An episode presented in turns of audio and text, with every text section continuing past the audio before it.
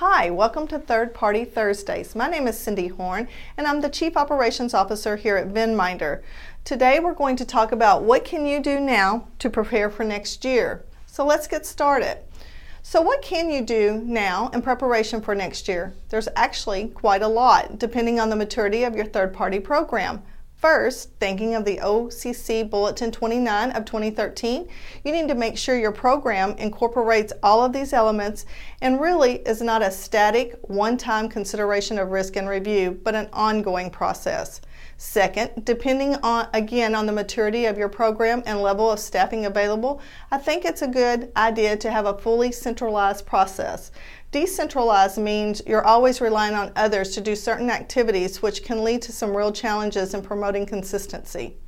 If at all possible, particularly the contract process, getting it all under the control of a third party risk management team is a good idea.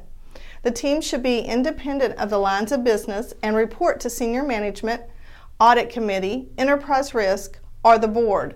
There are several very important reasons for it to be independent, primarily so that it's not influenced by the particular goals on an operating area or forced to be deprioritized when other hot topics emerge.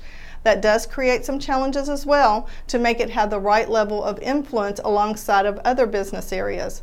I've seen models where the third party risk sits inside the IT department or within the accounts payable, and I really think the problem there is you're always at risk of simply pushing for a favorite supplier or having the control become a cost exercise rather than a risk based approach.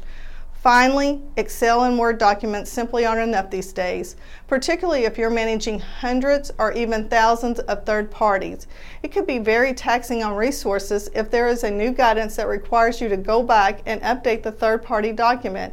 That would be a nightmare in Excel. Also, generally, automated solutions are built with robust scheduling and reminder and reporting functionality and is built on the collective wisdom of many institutions. I'd also suggest reaching out for assistance outside the organization when needed. There is real value in getting a highly educated, independent validation or advice, particularly on some of the more complicated items. Finally, when you're spending real money or investing significant time on education or webinars or conferences into your vendor management activity, make careful note of it and track it it's important not only for your budget but also that you claim some credit for the significant investments made by your institution in terms of time, money, and talent in properly managing your vendors. Again, I'm Cindy and thanks for watching. Don't forget to subscribe to next week's Third Party Thursday video.